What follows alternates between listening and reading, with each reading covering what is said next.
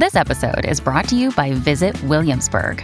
In Williamsburg, Virginia, there's never too much of a good thing. Whether you're a foodie, a golfer, a history buff, a shopaholic, an outdoor enthusiast, or a thrill seeker, you'll find what you came for here and more. So ask yourself, what is it you want? Discover Williamsburg and plan your trip at visitwilliamsburg.com. Hey, it's Ryan Reynolds, and I'm here with Keith, co star of my upcoming film, If, only in theaters, May 17th. Do you want to tell people the big news? All right, I'll do it. Sign up now and you'll get unlimited for $15 a month in six months of Paramount Plus Essential Plan on us. Mintmobile.com slash switch. Upfront payment of $45 equivalent to $15 per month. Unlimited over 40 gigabytes per month. Face lower speeds. Videos at 480p. Active Mint customers by 531.24 get six months of Paramount Plus Essential Plan. Auto renews after six months. Offer ends May 31st, 2024. Separate Paramount Plus registration required. Terms and conditions apply if rated PG. You are my sunshine. Incredible as they seem, are not the results of mass hysteria. I only.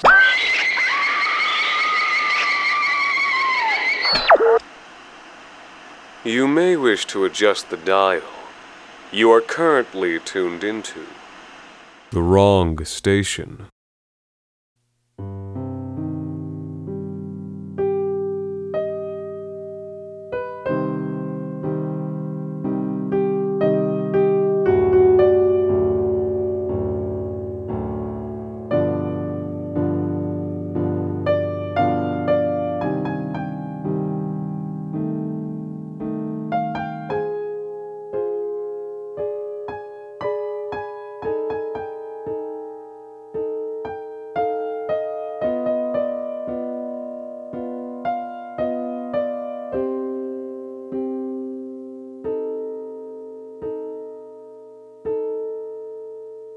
Well, most the folks in that camp were some kind of squarehead or another, so I never took it too serious when they talked about a devil that lived in that woods.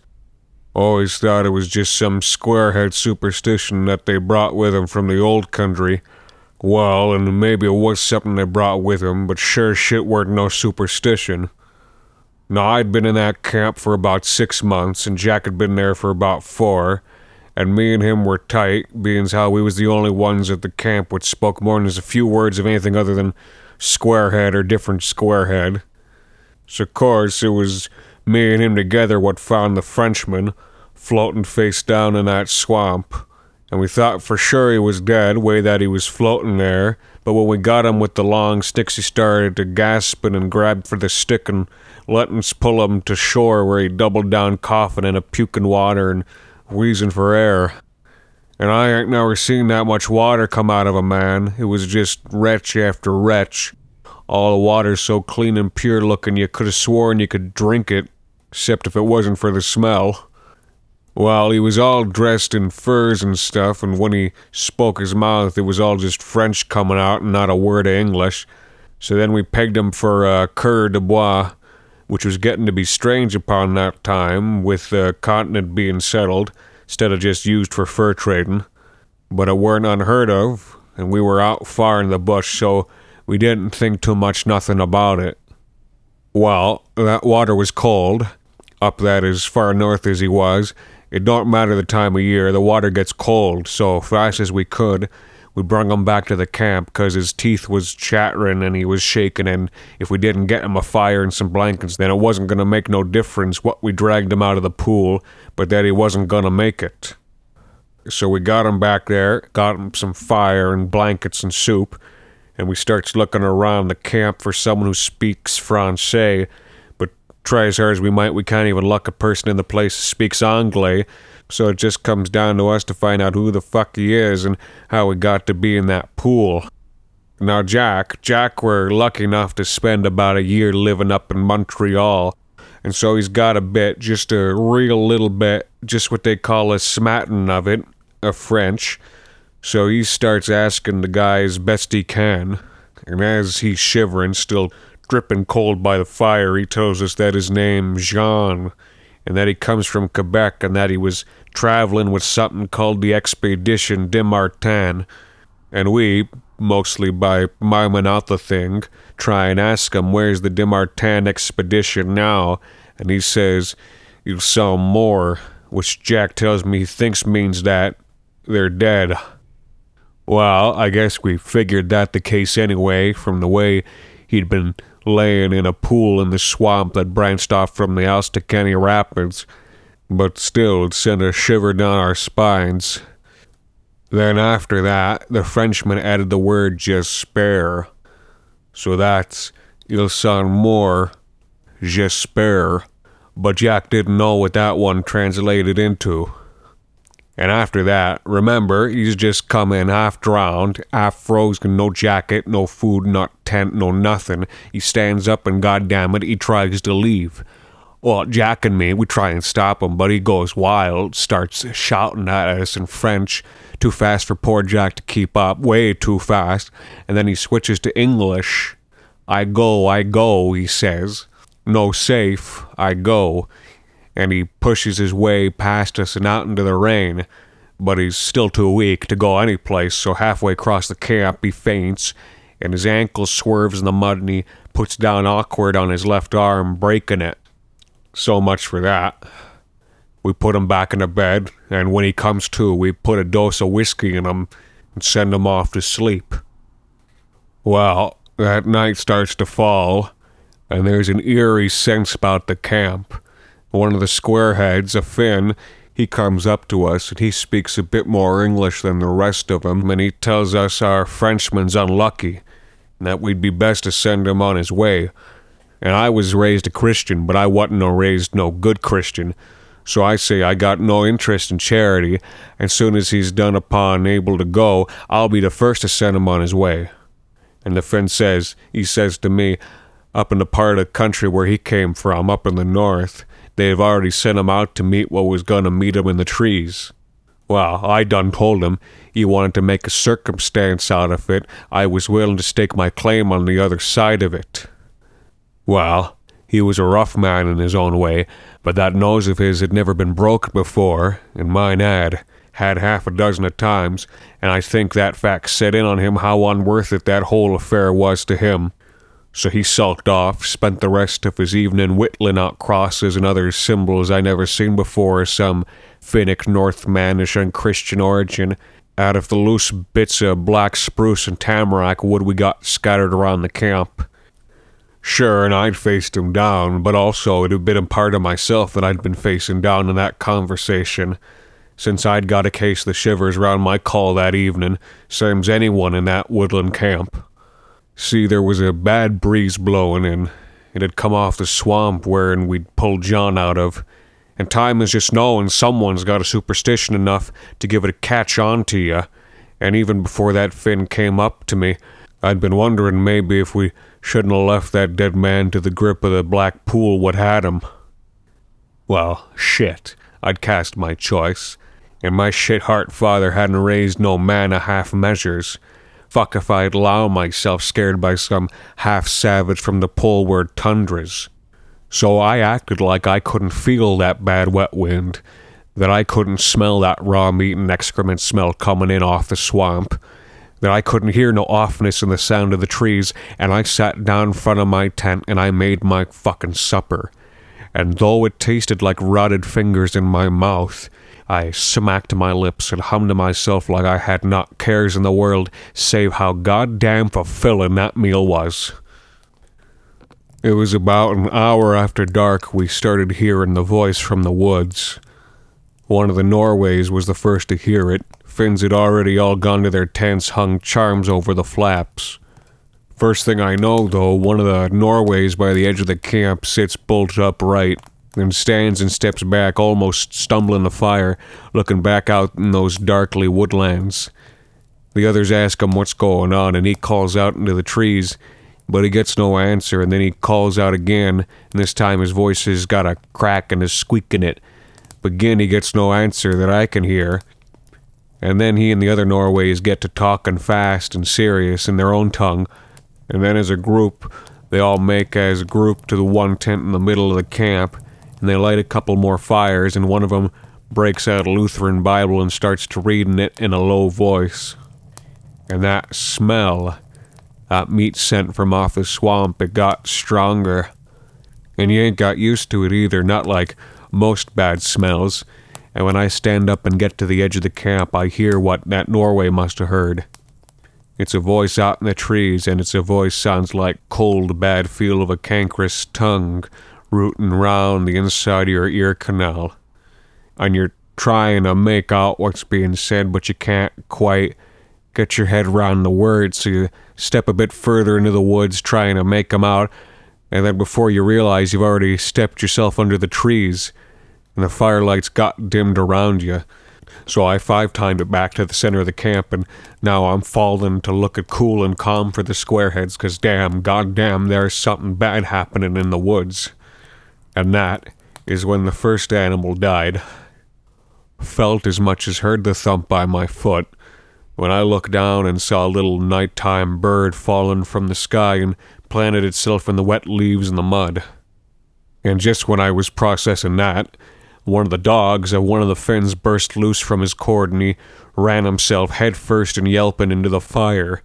And from the moment he passed himself in the flames, he made no noise and shriveled up there and silent. There was pigs and chickens in the camp as well, and the pigs began to squeal and were thrashing themselves around the pen, but the chickens stayed quiet and just flung themselves to get crushed under the hoofs of the scrambling pigs. That's when he showed up. This big old silence descended on the camp. Even the sound of the fire came all muted, and it felt to me like a bolt of cotton had been bound to my mouth and chin, and that it wasn't permitting me to speak. Then out of the woods came the mutters, that same mutters what I'd heard on the outskirts of the camp, but what till now had been kept at bay by the light of the campfires. By now these fires was dimming down and burning low and red, same as if someone lowered a bell jar over 'em, and they'd burn off all the air inside, only there was something else sustaining 'em in there, but only just. In the campfire closest to me, the flames died down enough that the smoky ribs of that dog were thrusting out of it into the night air. And into that low red light and cloud of mummerings in the clearing stepped that man. And I can't describe him well to you, either because that light in that clearing was so dim, or else 'cause something in my brains keeps me from holdin' on too tight to the memories. But I can tell you this. He was a man with no regular kind of eyes. He had no sockets, like it was that the part of his face where the eyes should be was flush with the brow and the cheekbones, like they'd been filled up and filled in with a liquid and it had set, leaving it flat, geometric flat. And it seemed to me that what it had been filled in with was a kind of matte red stone. Couldn't tell you what type it was. I don't know too much about the kinds of rocks. And this man, this man with no goodly made kind of eyes, he said, Come on out. And everybody knew who he was speaking to. He was speaking to the Frenchman inside the tent, speaking to Jean. And everybody knew that Jean was awake, and that he was listening to this, and that there was no way out of it for the poor bastard, but that they had no blame of him for not coming out. And then the man with the red stone eyes said again, Come on out, or else it's the first one. And still there was no movement from inside the tent. And the man with the flat stone eyes said, All right, here's the first one. And then he looked at one of the Swedes and he said, You come over. And the Swede hesitated, and he looked from side to side at the ones on both sides of him. And then, cautious like, he takes a half step over and then another step, and we're all watching him thinking, no, no, as he makes his approach. And soon as he's in reach, the man with the flat red eyes takes him by the top of the head with one hand, and he pinches off a fistful of scalp and he throws it to the ground. And it should have made a wet noise, and the Swede should have screamed, only we're all still in that big cotton hush of silence. After that, bored like, the man with the flat red eyes uses his finger and his thumb to peel off strips of skin from the head of the Swede, like skin from a Chinese apple. And after that, when the Swede's head is all exposed, muscle and naked, staring eyeballs and a frilly collar of skin just like a jester's ruffle around his neck, Then the flat eyes man lets him fall to the ground, and he says, That's the first one. Now come on out. And still there's no movement inside the tent. So the red eyed man says, All right then, then here's the second one. In a moment after that, the tent flap moves, and we all have a hope that Jean turning himself over to whatever that man was he'd brought on himself. But it wasn't John. It was Jack, and he walks over to the stone eyed man, and the stone eyed man reaches with the thumb and forefinger between the buttons of his shirt, and he pinches at the navel and he pulls. And as he pulls, a red wet string comes out with its end between his finger and his thumb.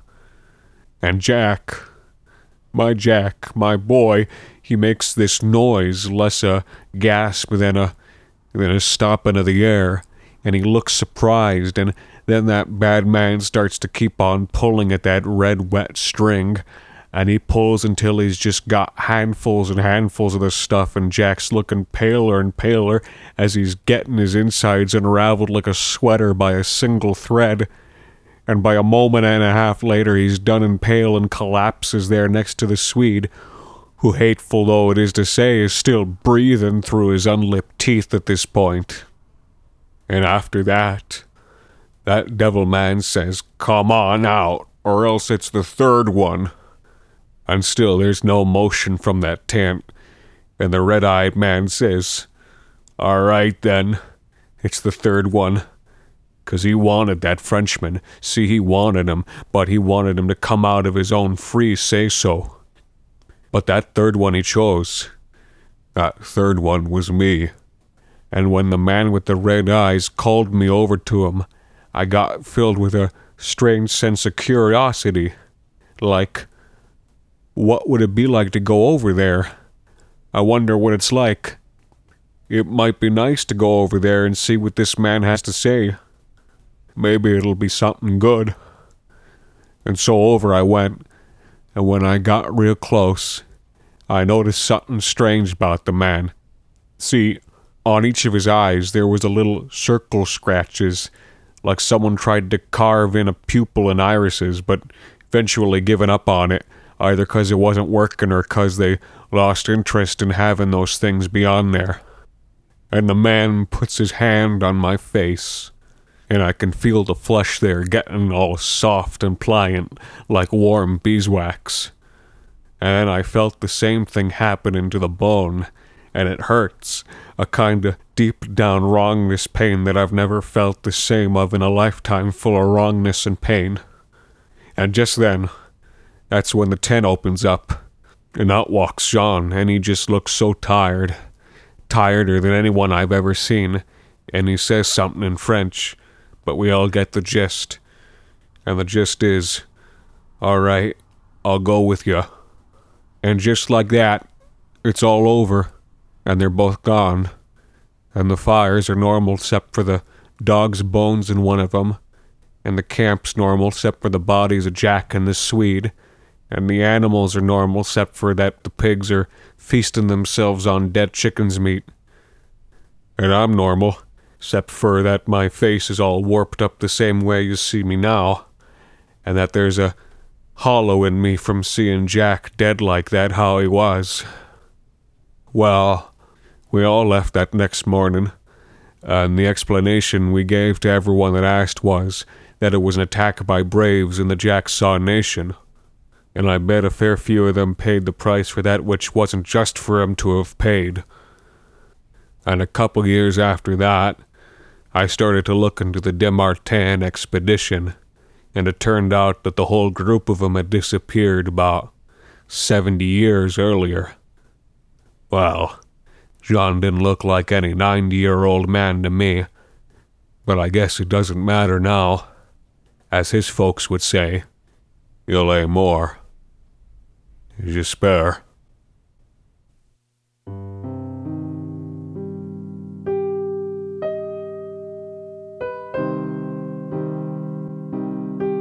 The Wrong Station is created and produced by Alexander Saxton and Anthony Botello. Featuring Anthony Botello, with music composed by Alon Zitrin and original artwork by Jenny Henderson. This week's episode, Come On Out, was written by Alexander Saxton.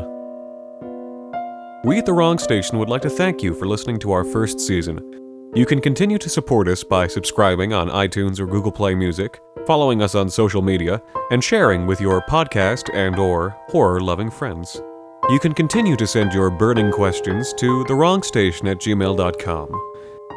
And have no fear, The Wrong Station will return. So until then, thank you for listening.